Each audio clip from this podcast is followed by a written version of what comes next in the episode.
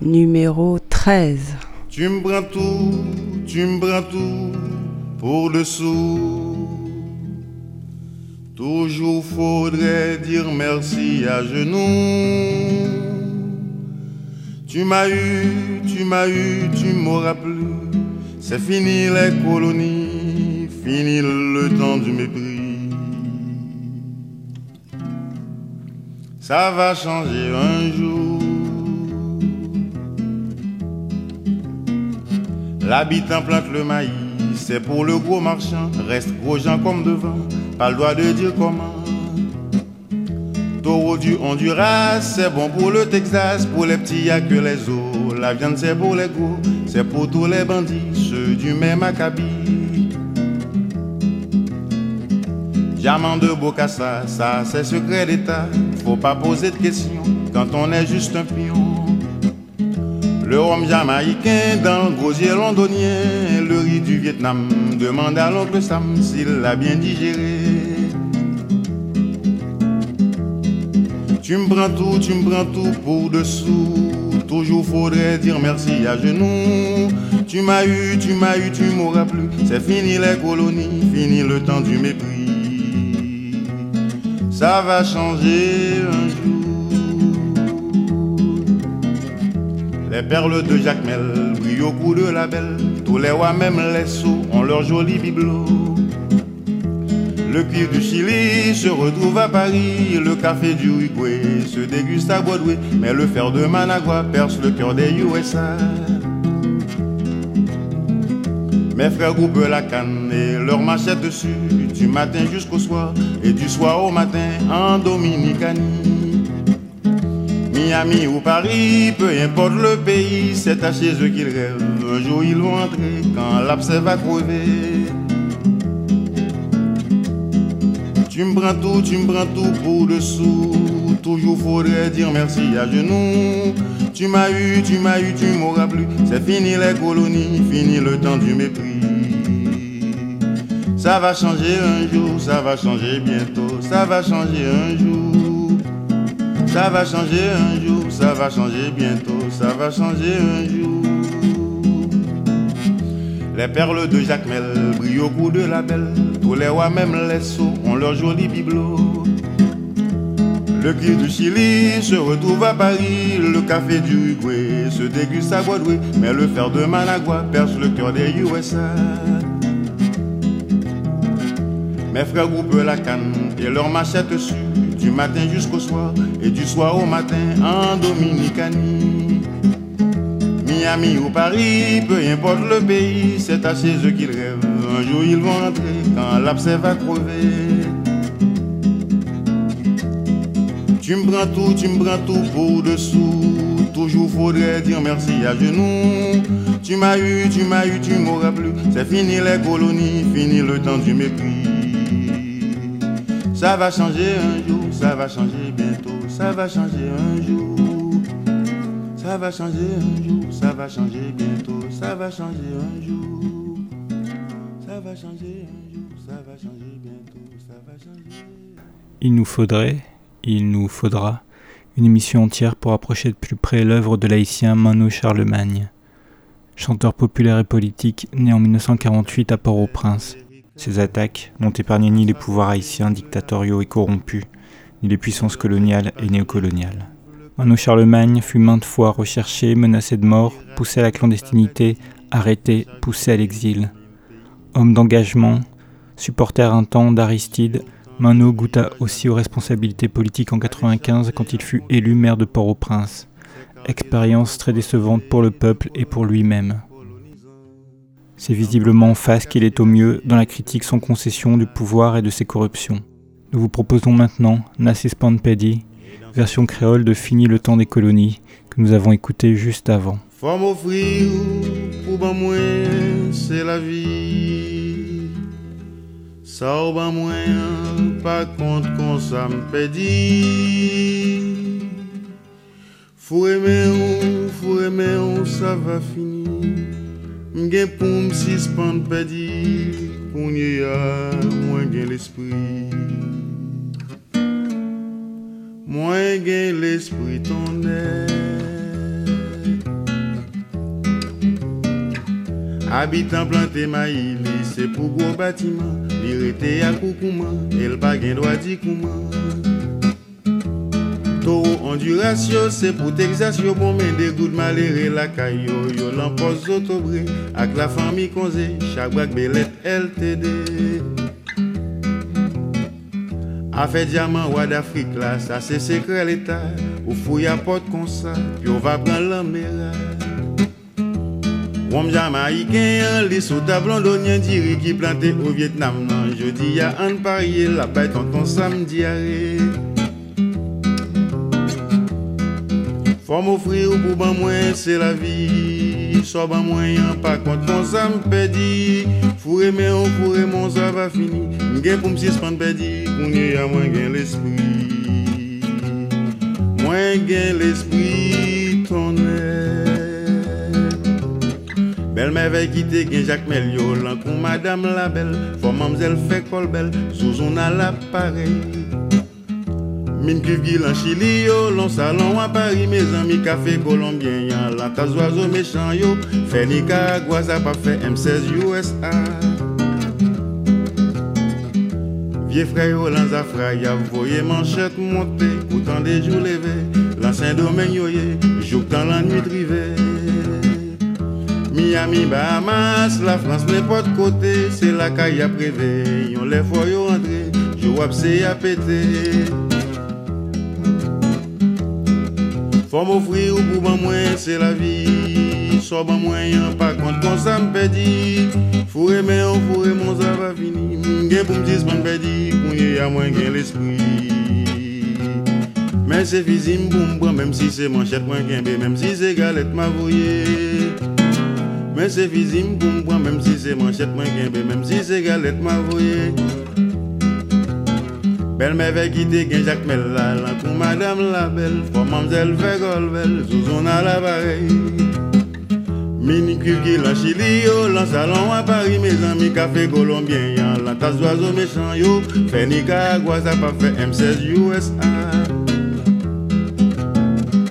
Vieux frère, yo, l'anzafra, y'a voyé manchette monter temps des jours levés, l'ancien domaine, yo ye, joue dans la nuit privée.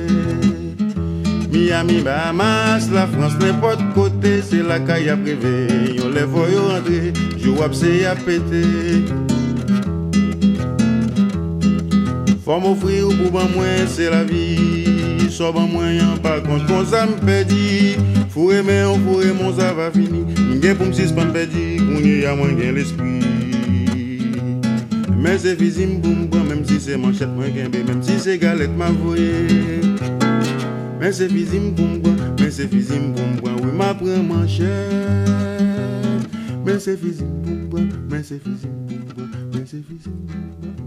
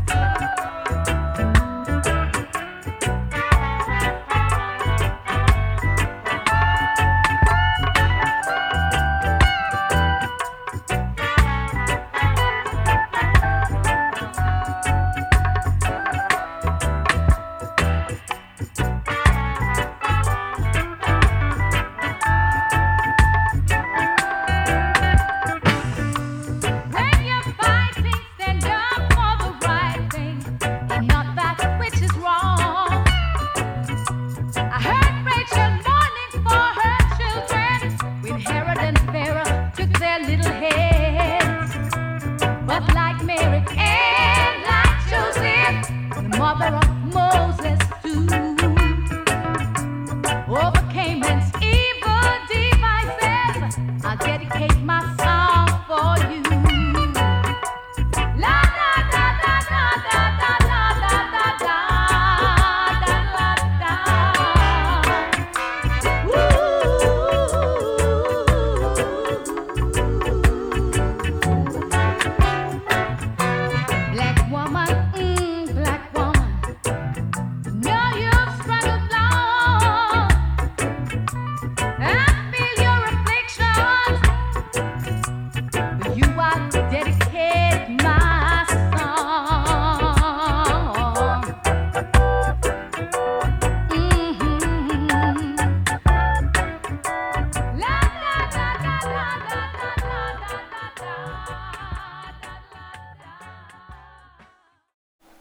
Mukasonga est née en 56 au Rwanda. Elle a publié deux livres, Inyanzi ou les cafards en 2006 et La femme au pieds nus en 2008, avant Ligifu en 2010. Ce livre donc, Ligifu, prend aux tripes et étourdit en cinq nouvelles, cinq épisodes d'un drame historique programmé. Parce qu'il n'y a pas de génocide sans préparation, sans conditionnement, parce qu'on ne dérape pas malencontreusement dans l'horreur génocidaire. Le génocide est ici présent comme une absence, un non-dit qui remplit tout. Écriture directe et faussement simple, ap, captive. Cette écriture en français, qui n'est sûrement pas la langue de l'innocence dans l'histoire rwandaise. On peut se demander pour qui sont ces histoires rwandaises de Mukasonga. Apaiser qui, hanter qui. L'auteur tourne ici autour du génocide en cinq nouvelles, dites de fiction. Mue par un désir de montrer sans effet, sans spectacle, elle dessine en touches sensibles des petits tableaux historiques qui vont des premières déportations de Tutsi au Bugesera en 59 jusqu'à l'après-génocide et le voyage au Rwanda d'une narratrice qui rappelle furieusement l'auteur dont 27 membres de la famille ont été exterminés au Rwanda. Ligifu, c'est la fin. La fin qui prend en tripes comme le livre de Mukasonga. C'est le nom de la première nouvelle. L'enfant narratrice est face à la douleur et l'ivresse de la fin. Elle flirte aussi avec la douceur de la mort possible, la fin du supplice, le bout du tunnel. La fin dans la nouvelle est comme le génocide dans le livre. Elle prend toute la place, elle conditionne tout, c'est une hyper-présence injuste qu'on ne peut apaiser. La fin, c'est aussi cette bête à nourrir à vie, le souvenir envahissant du génocide qui a tout tué, et la fin de justice, quelque peu impossible et vaine face à l'inacceptable. J'ai dû m'endormir un petit moment, mais Ligifu m'a vite réveillée. Il avait fait dans mon ventre un trou vertigineux. C'était comme la grande faille de Roi-Bayanga, à la frontière du Burundi, où, disait-on, on jetait les carcasses d'éléphants et les cadavres de Tutsi. J'étais comme aspiré par ce grand vide à l'intérieur de mon corps, et les murs de la case tournoyaient comme les feuilles dans la tornade. J'essayais de me lever et d'atteindre l'autre pièce où j'entendais, mais comme si elle venait de très loin, d'au-delà de l'horizon d'un autre monde, les voix de papa et de maman. Je n'ai pas pu aller bien loin. Je ne sais même pas si j'ai réussi à nouer le petit bout de tissu qui nous tenait lieu de jupe pour ne pas me présenter toute nue devant papa et maman. Je suis tombée. Il me semble que je suis tombée très lentement, très doucement, sans me faire aucun mal. Et c'est alors que les lumières se sont allumées. La deuxième nouvelle, La gloire de la vache, confronte la plénitude d'une tâche répétée de génération en génération. Au vide qui frappe les bergers Tutsis en exil contraint, la perte du sens, la nostalgie et l'espoir de pouvoir un jour refaire ce que l'on a toujours fait, mener les vaches. L'ironie terrible de la nouvelle, c'est que le fantasme ethnique qui divisa le Rwanda en Hutu, Tutsi et Toi fut construit sur l'activité des uns et des autres, et l'instrumentalisation sociale et politique qu'en fit initialement le pouvoir colonial, et qui fut ensuite alimenté par un total délire ethnique et racial. Les Tutsis étaient donc ceux qui possédaient et gardaient les vaches. L'auteur dit les Tutsis déportés, déportés parce que gardiens de vaches, mais qui n'ont plus de vaches à garder. Et le titre La gloire de la vache souligne avec ironie cette gloire qui mènera jusqu'à l'extermination. Mon père quittait à regret son herbage secret où broutaient déjà ses vaches fantômes. Il coupait au passage quelques branches qui pouvaient faire de bons bâtons de berger. Il faut toujours en avoir en réserve, me recommandait-il. Un bâton, c'est vite cassé. À la maison, il les écorçait, les rectifiait, en effilait la pointe. Ma mère, elle, tressait machinalement, interminablement, des moi le bouchon de la baratte. Elle choisissait pour cela les feuilles de bananier qui offraient les plus belles nuances de cuivre et de bronze. Les intumois s'entassaient, inutiles, dans un panier sur l'Uruimbi. Personne n'avait le droit d'y toucher. Nous revenions au village aux heures les plus chaudes, celles où, au Rwanda, on rentrait les veaux. Va chercher du bois, m'ordonnait bientôt ma mère. Il va falloir faire cuire les haricots. Et tandis que, dans la brousse, je rassemblais mon fagot, je répétais à haute voix les leçons qu'avait données le maître. Mon père ne tardait pas à repartir, Il avait toujours, disait-il, quelque chose à faire chez un voisin, à Nyamata, à la mission, mais je savais que bien souvent il poursuivait ses errances, menant de son bâton de berger ses vaches disparues. À la tombée de la nuit, les hommes faisaient cercle sous un grand ficus. Ils échangeaient les nouvelles, supputaient l'imminence des dangers qui pesaient sur la communauté et cherchaient les moyens d'y faire face, mais quand les sujets d'actualité étaient épuisés, on en revenait toujours aux vaches.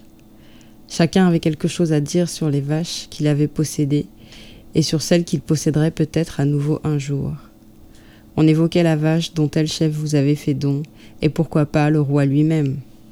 On décrivait sa robe, ses cornes, son humeur, les veaux qu'elle avait donnés, on récitait les poèmes qu'on avait composés en son honneur. Et aux mots français que le maître avait demandé d'apprendre, et dont je récitais à haute voix la litanie étrange, venait se mêler la louange exaltée et familière des vaches à jamais perdues. La troisième nouvelle nous confronte encore à une hyperprésence fantomatique. Cette nouvelle, nommée La Peur, raconte la vie sous tension de la communauté Tutsi déplacée à Nyamata après les massacres de Tutsi des années 50 et 60. La menace de nouveaux massacres en épée de Damoclès.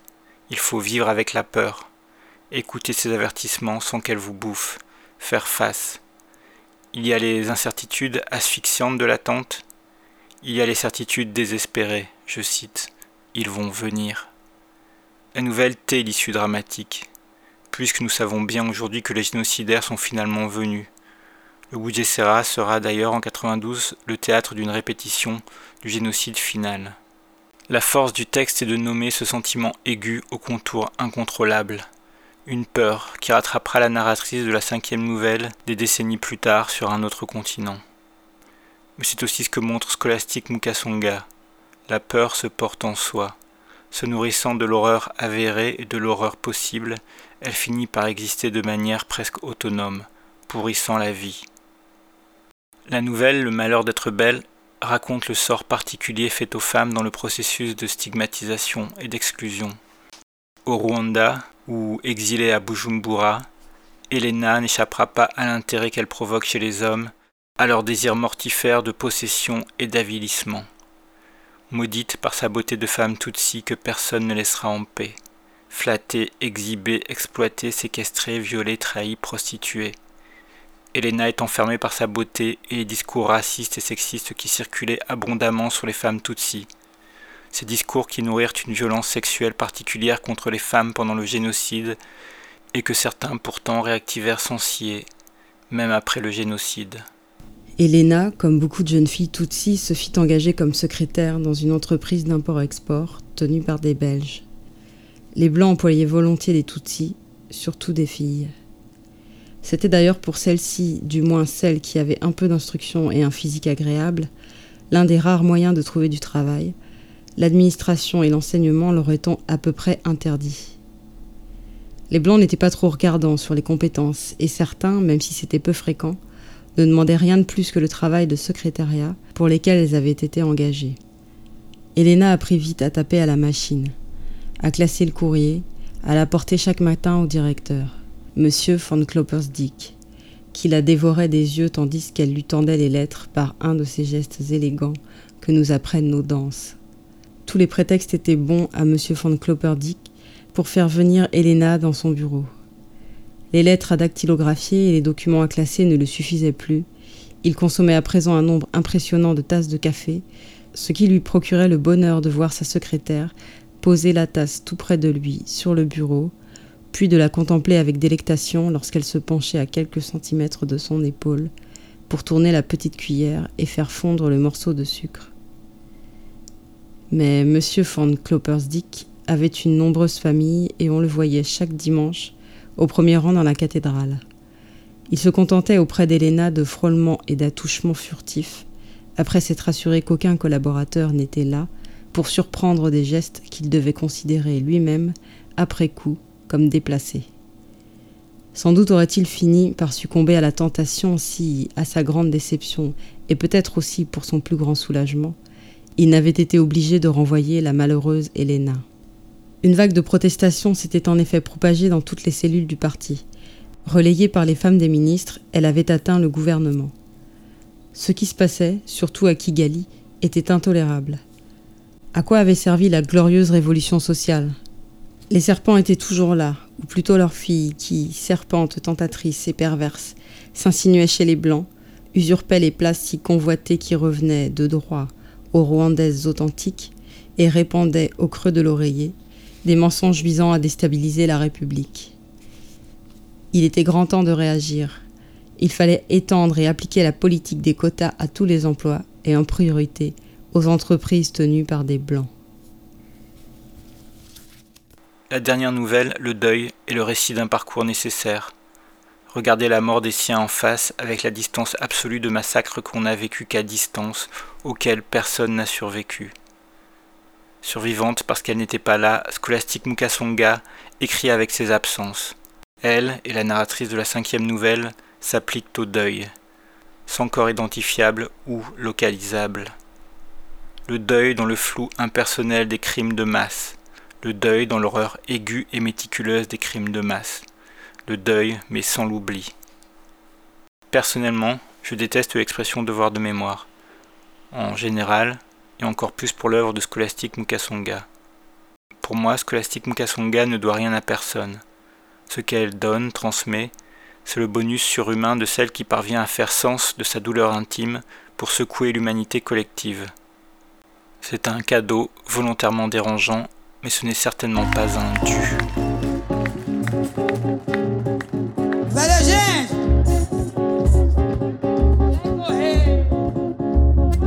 Valeu, zumbi. Tchau. O grito forte dos palmares que correu terra, céus e mares, influenciando a abolição. Zumbi valeu, zumbi valeu. Hoje a vila é que zomba, é batuque, canta e dança, jogo e maracatu.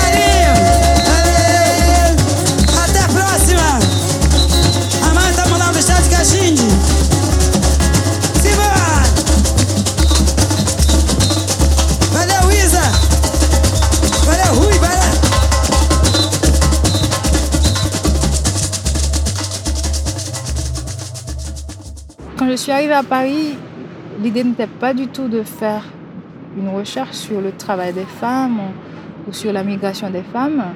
Comme j'avais commencé une recherche sur la sexualité en Haïti, sur la sexualité des femmes, plutôt des jeunes filles, des adolescentes dans les contextes de pauvreté. Mais quand je suis arrivée ici, toutes les personnes que je rencontrais, toutes les femmes haïtiennes que je rencontrais, me parlaient d'une seule chose. On ne savait pas que le pays c'était comme ça. On galère au travail. Tout le monde me disait je travaille comme femme de ménage, je travaille comme babysitter et tout. Et c'était étonnant. C'était des femmes qui étaient institutrices dans leur pays ou bien qui avaient d'autres emplois assez valorisés et valorisants. Et du coup, pour moi, c'était une urgence de travailler sur ça. Aussi parce que quand je suis arrivée ici, j'avais pensé que j'allais. Je disais à tout le monde, c'est pas grave quand je vais arriver, je vais travailler pour financer mes études, pour gérer ma vie ici. Et tout ce que j'ai trouvé comme travail, c'était le babysitting. Donc, donc j'étais dans ma propre histoire personnelle. Pour moi, c'était absolument étonnant de devenir babysitter à Paris alors que j'avais trois ans de travail assez brillant dans mon pays. Et euh, donc, en, fait, en fin de compte, j'étais vraiment attirée par ce sujet-là, prise, hein, prise, mais euh, captée par ce sujet. Et en même temps, le problème, c'est qu'il n'y avait aucun texte sur ça. Déjà, sur la migration des Haïtiens en France, il n'y avait pas beaucoup de textes.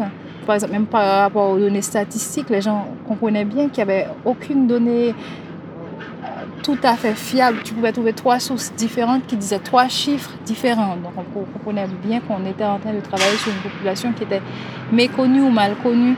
À ce moment-là, comment faire une recherche s'il n'y a pas de données préalables sur la population? Donc, je, sais qu'il y a par exemple des personnes avant moi une femme par exemple qui avait essayé de comprendre la vie des femmes haïtiennes en France et qui à la fin a laissé tomber pour aller analyser la vie des Philippines quoi parce que sur la population philippine il y avait des textes et sur les haïtiennes il n'y avait rien quoi.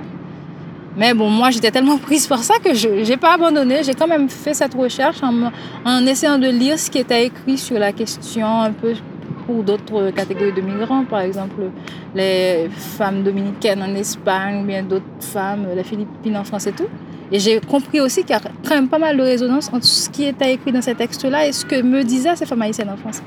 Et puis j'ai fait le choix aussi d'aller discuter directement avec ces femmes-là, d'aller euh, leur poser des questions, de, les interroger un peu sur leur vie, leur quotidien, leur travail et tout. Donc j'ai trouvé quelques informations. Pas mal de femmes qui ne voulaient pas parler aussi, qui avaient tellement honte de ce qui se passait dans leur vie, donc qui ne voulaient pas du tout discuter. Ou bien des femmes qui discutaient mais qui disaient je ne veux pas participer à la recherche, mais d'autres qui, de fait, acceptaient de faire cette recherche-là. La personne qui a dirigé mon mémoire, m'a toujours montré qu'elle était très intéressée par ce que je fais.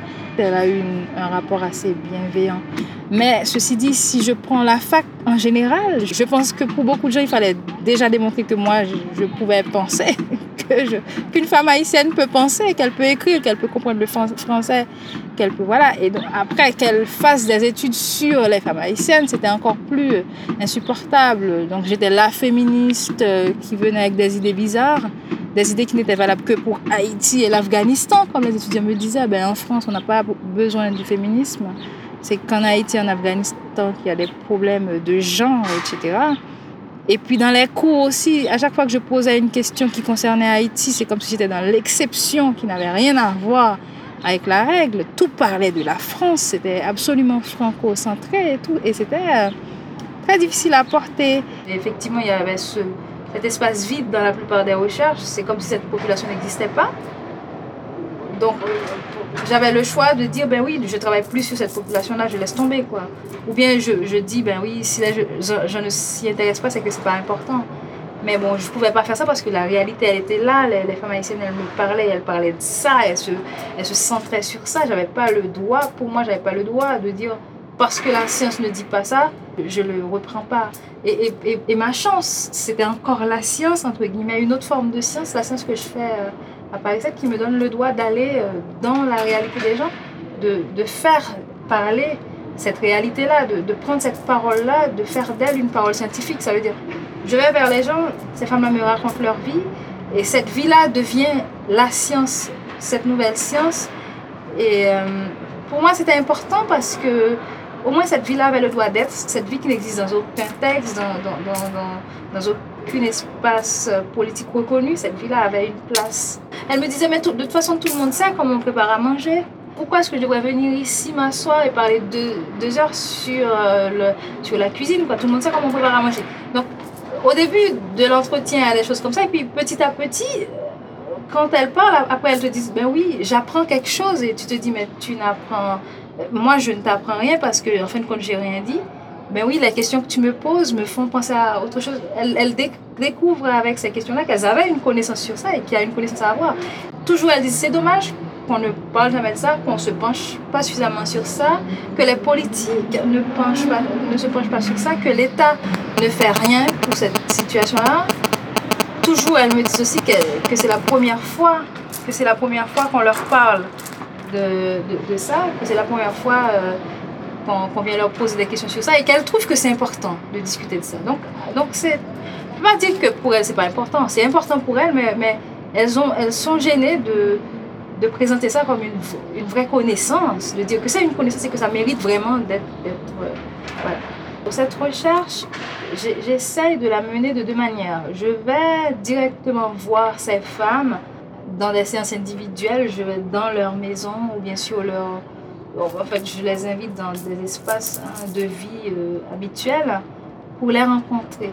Puis en même temps, j'essaie de proposer à plusieurs d'entre elles de se rencontrer, euh, de faire un travail en groupe. C'est important pour elles de voir qu'en fin de compte, elles ne sont pas les seules à vivre dans des conditions comme ça, elles ne sont pas les seules à travailler dans ça, ou du moins, bon, elles savaient qu'elles n'étaient jamais les seules, mais elles ont un espace où elles peuvent discuter ensemble sur cette question et tout. Et il y a beaucoup de, choses qui émergent, des discussions comme ça, quoi. Euh, les gens, ils échangent sur leur manière de, travailler, leur manière de répondre à certaines formes d'agression.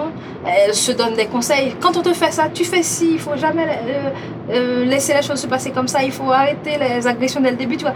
Pour elles, c'est important aussi, surtout par rapport à certaines choses qu'elles sentent. Par exemple, quand tu te sens humilié dans ton travail, c'est important de savoir que les autres aussi, elles se sentent humiliées quand ça arrive. Donc, tout n'est pas dans ma tête je n'invente pas tout. Ce qu'on me fait dans cette situation de travail où il n'y a pas vraiment de collectif, on est seul face à une autre personne, sauf dans des cas particuliers. Hein. Donc, euh, souvent, l'idée, c'est de penser que tout se passe pour moi, dans ma tête, c'est moi qui comprends mal les choses. Alors, quand tu te rends compte qu'il y a 50 personnes ou 10 personnes, ou même toi, autres personnes qui comprennent les choses comme toi, tu te dis, ben oui, je n'invente rien, c'est comme ça. Mais ceci dit, est-ce qu'elles ont elles-mêmes cette possibilité-là d'être en groupe, dans d'autres groupes? Déjà, comme j'ai dit, il n'y a pas beaucoup d'associations de femmes haïtiennes qui existent ici. Ceci dit, il ne faut pas exagérer. Il y a plusieurs églises haïtiennes ici. Et dans beaucoup d'églises, il y a des associations de femmes haïtiennes. Quand, quand je discute avec ces femmes-là, elles me disent pas qu'elles font des réunions spécialement sur leur travail. Quoi. Mais je sais que dans les réunions, elles doivent bien discuter entre elles, dire cette semaine, ça s'est mal passé à mon travail, ou bien comment je fais pour, trouver un travail dans tel, tel euh, espace. Donc je pense qu'il y a quand même des discussions. Mais autre chose aussi, c'est qu'il faut comprendre que c'est des femmes qui travaillent dans des conditions très difficiles. Par exemple, par rapport à leur temps, elles n'ont pas un temps fixe. Elles n'ont pas un temps fixe. Donc, par exemple, moi, dans mes, dans recherches, c'est très difficile de trouver un moment particulier, particulier où je peux trouver toutes ces femmes en même temps. Une dizaine, même une dizaine de femmes en même temps, c'est difficile. Et puis, c'est difficile à prévoir. C'est des femmes, par exemple, on va les appeler aujourd'hui pour qu'elles viennent travailler demain. Donc, elles n'ont pas du tout de maîtrise sur leur temps de travail. Et puis, il ne faut pas oublier qu'à côté des longues heures de travail qu'elles doivent faire à l'extérieur, c'est elles aussi qui travaillent chez elles. Donc elles n'ont vraiment pas euh, le temps de, euh, de rester longtemps à discuter, même sur les choses qui les intéressent tellement. Il y en a une hein, qui travaille comme assistante maternelle, elle, n'a qu'un enfant, elle n'a pas pu en avoir plus. Mais malgré tout, cet enfant elle prend tout son temps. Donc elle doit être avec cet enfant du début de la journée à la fin et faire à côté tout son propre travail domestique, s'occuper de ses propres enfants, être au service de certains besoins de son mari et tout, faire sa vie. Elle me disait qu'elle n'a en fin de compte aucun temps pour elle-même.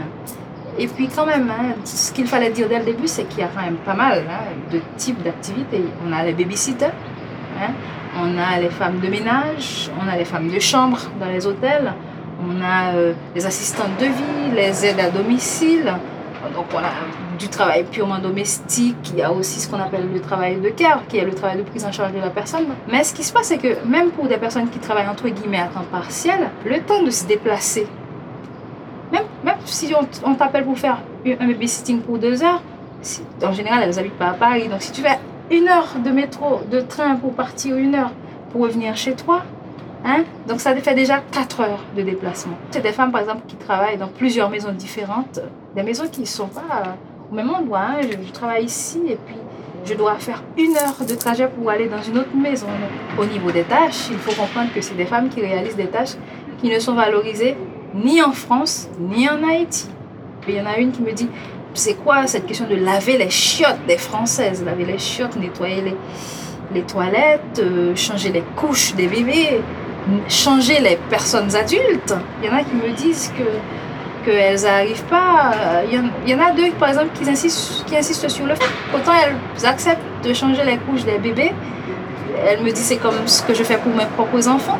Alors, nettoyer les personnes âgées, pour elles, c'était très difficile s'occuper de certains corps aussi qui étaient assez malades.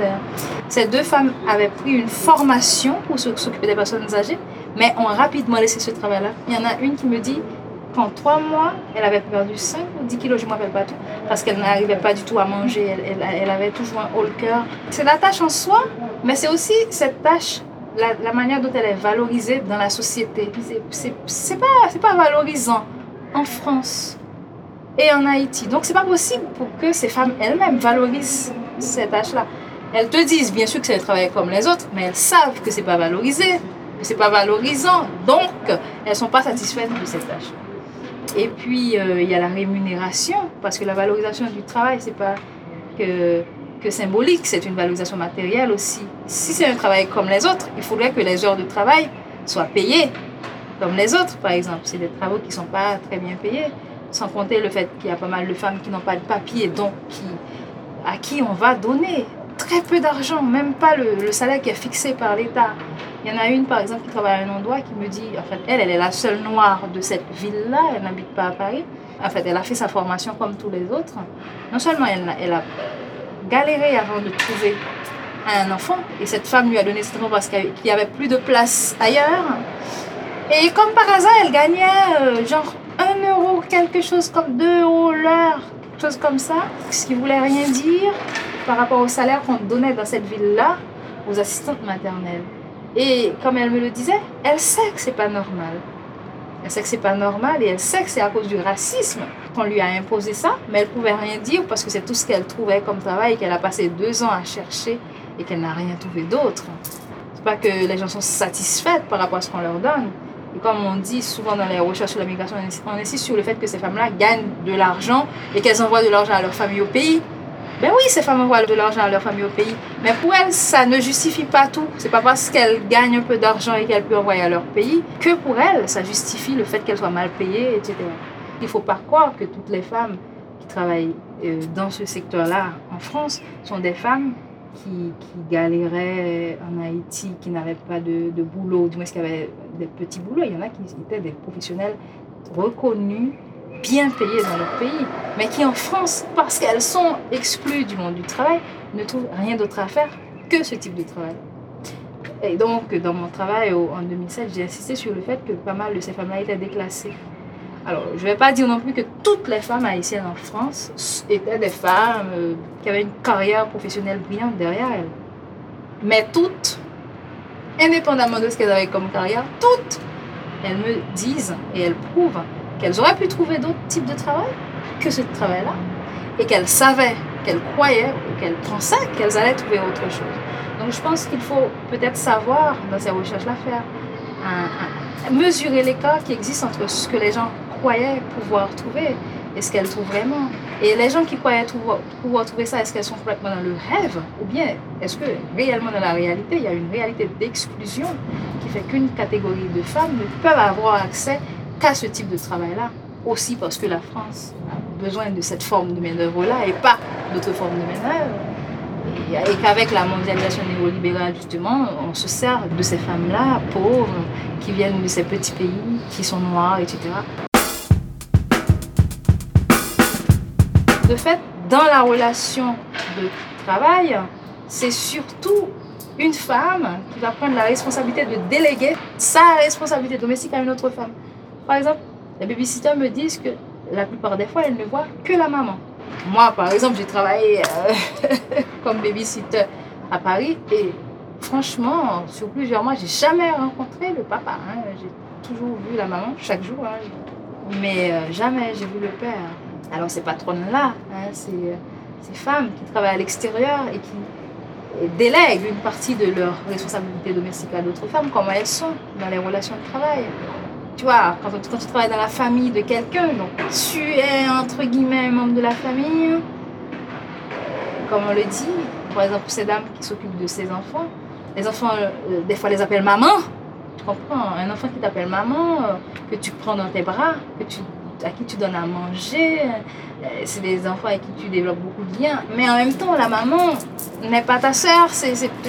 Il y a beaucoup de complexité à ce niveau-là. Et ces femmes, elles m'en parlent. hein, Elles m'en parlent. Et elles parlent de racisme aussi, la manière dont, on les regarde de manière assez raciste. Et, même des propos racistes qu'on leur, leur voilà, qui sortent dans les conversations et que même sur la forme de l'humour quoi donc du coup l'idée c'est de faire avec hein. elles savent toutes que c'est toujours comme ça d'après ce qu'elles disent c'est toujours comme ça mais bon voilà on n'a pas le choix on travaille quand même et puis on essaie de pas de pas faire reporter sur l'enfant par exemple ce que nous dit sa mère quoi bon et du coup, quand les relations de travail sont aussi marquées euh, par, le, par le fait que ce sont des femmes, hein, parce que ce pas les migrants haïtiens qui deviennent des travailleuses ou des travailleurs domestiques, c'est les migrantes. Donc il y a la question du sexe, la question de la race. hein, quand ta supérieure hiérarchique se croit supérieure à toi parce qu'elle est, ouais, elle est une femme comme toi, mais elle est blanche et c'est elle qui te paye. Quoi. Voilà.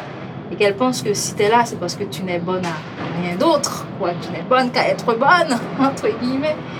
Donc, euh, et aussi quand c'est une relation qui est tellement marquée par la classe, hein, tu travailles dans des, dans des maisons où les, les conditions de vie, ça se voit que c'est tellement différent de ce qui se passe chez toi.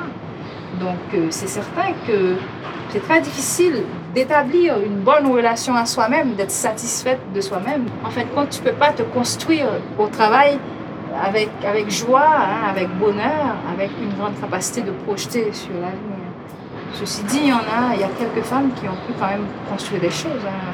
Elles se fixent par exemple sur ce qu'elles trouvent dans, dans le fait de pouvoir mettre leurs enfants dans de bonnes écoles, de ne pas avoir à payer beaucoup d'argent pour l'école, l'éducation de leurs enfants.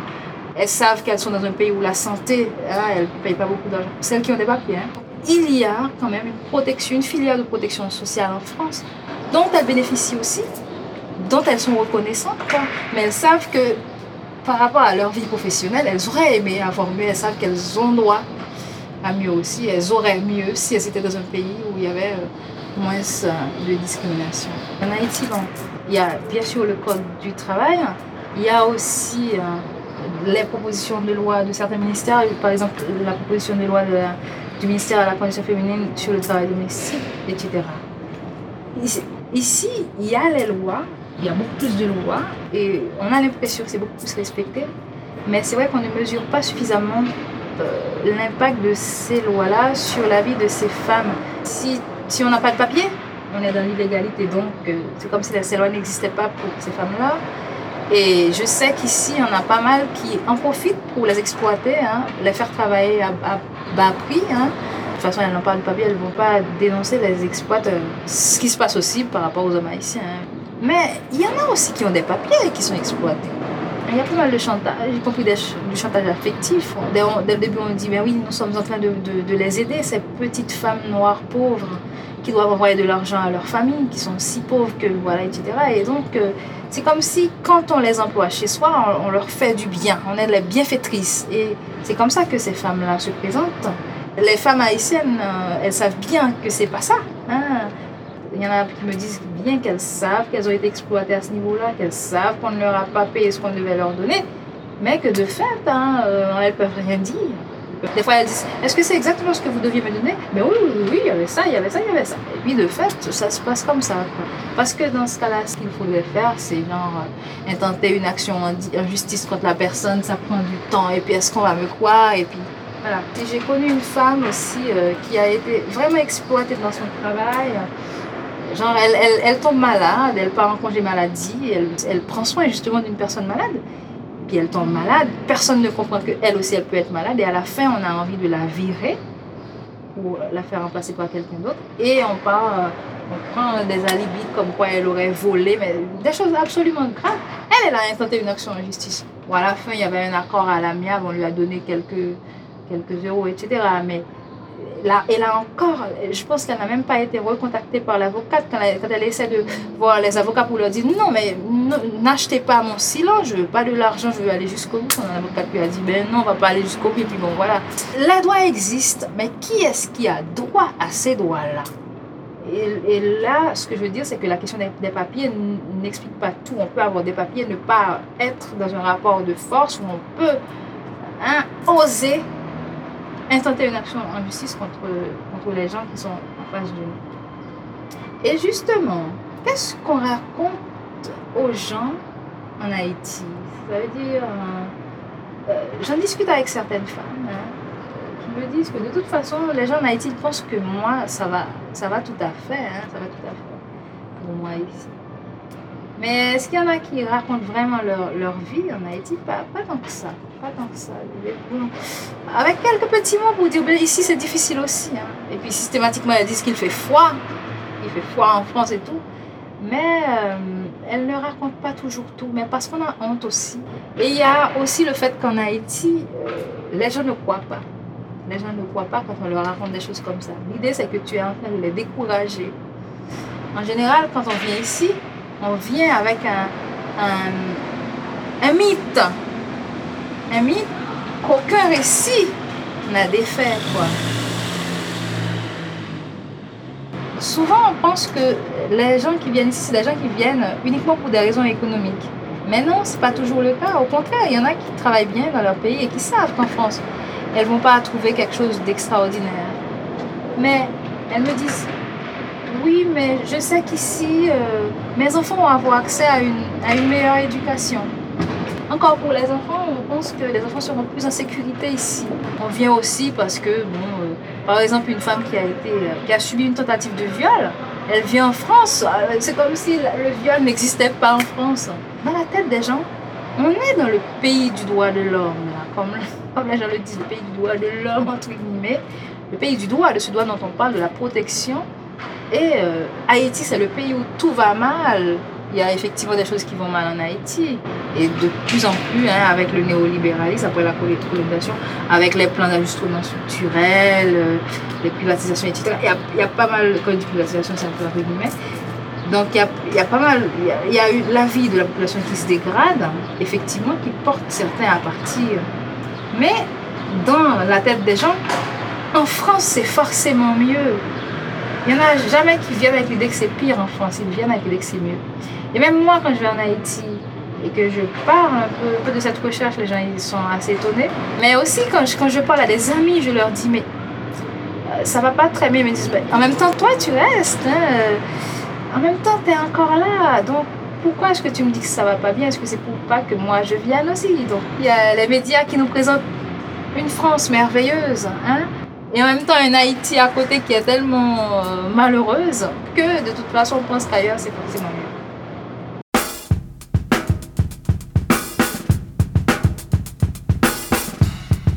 Le fait que dans les pays du Sud, les femmes soient forcées presque à partir. Dans les pays du Nord, il y a toute une invitation, entre guillemets, pour que les femmes du Sud viennent faire ce type de travail-là.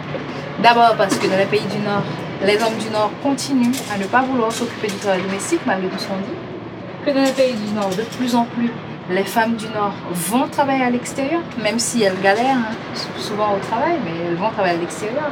Et du coup, qui est-ce qui s'occupe des enfants? Qui est-ce qui s'occupe des personnes âgées?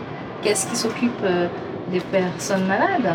On sait que de plus en plus, encore avec cette mondialisation, les États du Nord s'investissent de moins en moins dans la prise en charge des personnes âgées, des enfants, des personnes malades et tout. Donc il faut que ce soit des personnes qui font cette prise en charge-là.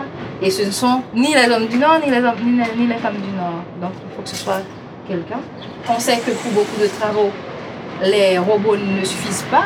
On peut laver la vaisselle dans une lave-vaisselle, mais un enfant qui pleure dans le pays du Nord délocalise hein, leur force de leur travail, hein, tout le travail, ils le délocalisent vers les populations du Sud. Mais le travail domestique, on ne peut pas envoyer euh, la vaisselle euh, pour qu'elle soit faite en République dominicaine. Il faut faire venir les femmes dominicaines pour faire ce type de travail-là. Donc on délocalise la main-d'œuvre au lieu de délocaliser le travail. Donc du coup, il y a tout, tout ce phénomène-là qui fait que les femmes du Sud viennent. Et, de fait, on, peut effectivement voir cet écart entre les conditions de vie de ces femmes du Sud qui viennent et celles des femmes du Nord hein, qui, qui, leur donnent du travail. Mais il faut bien contextualiser ça dans le cadre de la division sexuelle du travail, le fait que les hommes du Nord restent extérieurs, et aussi dans le cadre de ces États-là qui restent en dehors de ce type de travail. Mais c'est vrai qu'il faut bien insister hein, sur ces inégalités entre femmes du Nord et femmes du Sud. Ces femmes du Nord patronnes qui souvent abusent bien de cette place de patronne, reproduisent le sexisme, une certaine forme de sexisme, le racisme et toute la question des classes dans leur rapport, euh, dans leur relation de travail hein, avec euh, leurs travailleurs domestiques.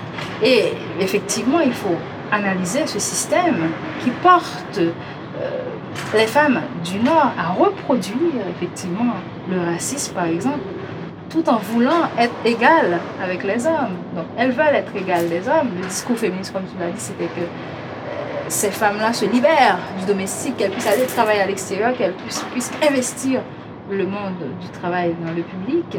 Ah ben, euh, est-ce que ça justifie hein, le fait qu'une autre femme vienne être confinée dans ce domestique-là donc le féminisme, en luttant pour l'émancipation des femmes, c'est beaucoup fixé sur l'égalité professionnelle, en critiquant notamment le confinement des femmes dans le travail domestique. Il fallait que les femmes sortent de ce travail-là. Sauf qu'actuellement, quand ces femmes sortent de ce travail-là, c'est un autre groupe de femmes qui vient hein, s'installer dans ce travail-là. Et justement, ces femmes-là, elles sont doublement confinées dans le domestique, confinées dans le travail domestique dans leur propre maison, et confiné dans le travail domestique chez d'autres personnes de la maison des autres. Et ça, effectivement, on peut pas, on peut pas dire que le féminisme en France se penche vraiment sur cette question-là. Quand on parle des femmes en général, même dans les textes sur, sur les femmes en France, on ne parle pas des femmes migrantes. ok? Maintenant, dans le mouvement féministe en France, que j'ai un petit peu écouté hein, souvent j'étais la seule noire hein, dans cet espace-là, ou bien j'ai invité une autre noire quand même. Il y avait quelques femmes racisées, mais qui ne pouvaient pas euh, se définir en tant que telles. Hein. Il fallait dire ben, je suis une femme et, tout, c'est tout, hein, je suis une femme. Du moins, si tu étais une femme racisée, il fallait l'être euh, là en tant que racisée et, pas, même pas porter le discours que tu, devrais, que tu devrais porter, mais t'enfermer dans un discours que eux ils construisent pour toi et que tu dois reprendre à, ton compte, etc. Et puis, euh, quand tu voyais les priorités qu'elle définissait, tu voyais bien que, tu n'étais pas vraiment à ta place. Quoi. Elle, défendait certains droits, mais il y a, y a, par exemple quelques femmes féministes hein, qui, qui, essaient de construire un petit espace dans les luttes, dans générales contre la, la à l'université. Et tu te rends compte que ce qu'elles disent, ce qu'elles apportent comme discours, ça n'a rien à voir avec la vie particulière des étudiants ou étudiantes étrangères en, France, et tout. Donc même par rapport à comment on faisait le lien entre les études et le monde du travail, alors que tu sais qu'ici, de toute façon, même si tu étudies, tu vas jamais avoir un poste à l'université et tout. Donc, donc il y a un tel décalage entre ce qui est au centre des revendications dites féministes dans certains mouvements et ce que toi tu vis au quotidien, ce que tu pourrais faire porter. Et moi, autant moi j'avais une petite place qui n'était d'ailleurs pas juste, autant je comprenais que si j'étais n'importe quelle femme haïtienne, je ne serais pas là. J'étais là en tant que femme haïtienne, mais à l'université, mais avec un parcours comme ci, comme ça. Mais si je n'étais pas à l'université, si je n'avais pas rencontré ces militants-là à l'université, c'est certain que je ne serais jamais dans ces mouvements-là. Donc c'est certain, moi je peux, par ma petite expérience personnelle, confirmer que ces, femmes ne sont jamais, elles ne sont pas du tout la bienvenue dans ces espaces-là et que la seule forme d'action qu'elles sont portées à faire, c'est des actions de solidarité pour les Haïtiens, quoi, la communauté haïtienne de manière générale, donc tous les Haïtiens, les hommes, les femmes, euh, mélangés, quoi. Ou bien, comme j'ai dit au début, elles essaient de construire un mouvement de femmes haïtiennes en France et on, et on leur dit, mais les femmes, femmes haïtiennes en France, c'est pas une population suffisamment représentative, donc ne restez pas entre vous, ouvrez-vous aux autres, soit aux hommes, donc faire un mouvement des Haïtiens en France, ou bien aux autres femmes, faire un mouvement de femmes migrantes en France. Nous avons écouté Mano Charlemagne, Jody Mowat avec Black Woman, Mark Nalia, Kizomba Festa de Raza. À l'instant, c'est Shirati Jazz, Meria Lego.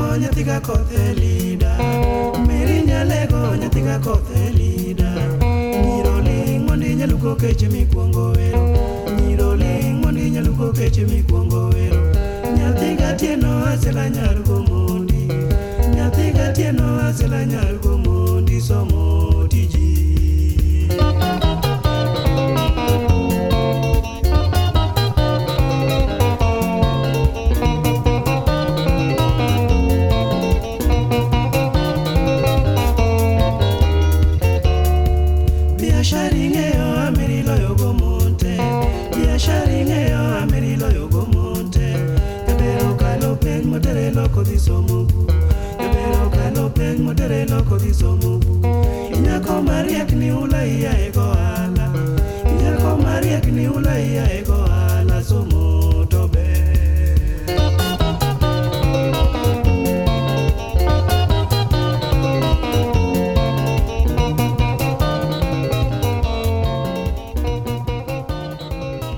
Je disais que j'étais haïtienne, les gens me disaient Ah bon, tu parles français On pensait qu'en Haïti on parlait anglais. Euh, tu disais Haïti, les gens pensaient Haïti. Tu disais Haïti, les gens ne savaient pas si c'était dans la Caraïbe ou bien. C'était ça. À chaque fois que je. Moi en Haïti, j'apprenais tellement de choses sur la France, sur le monde aussi. On était très ouverts sur pas mal de pays francophones. Et quand j'étais arrivée en France, je me suis rendu compte que les gens n'étaient fixés que sur l'Europe, sur la France, et que moi, j'a- j'avais aucune existence.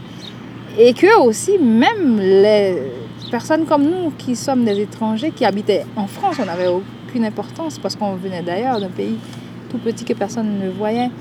Et bon, après, avec le séisme, tout le monde parle d'Haïti, tout le monde apprend à voir ce que c'est. Et dans le mauvais sens, quoi. Donc, en fin de compte, ça aussi, c'était dur. À ce moment, il y avait une survisibilisation d'Haïti. Tout, partout, c'était partout, dans la télé, dans les journaux. Et quand je discutais avec les Haïtiens, ils me disaient systématiquement qu'ils ne se reconnaissaient pas du tout dans, dans ce qui était écrit. Ça veut dire l'Haïti que nous connaissons, que nous aimons, que nous détestons aussi par certains aspects, c'est pas ce qu'on présente dans les, dans les journaux. C'était très euh, caricatural, fixé sur des aspects de la réalité, focalisé sur les choses les plus insupportables et tout. Donc c'était... euh, c'est toujours les deux extrêmes. Soit on n'est pas du tout connu, ou bien on est très mal connu.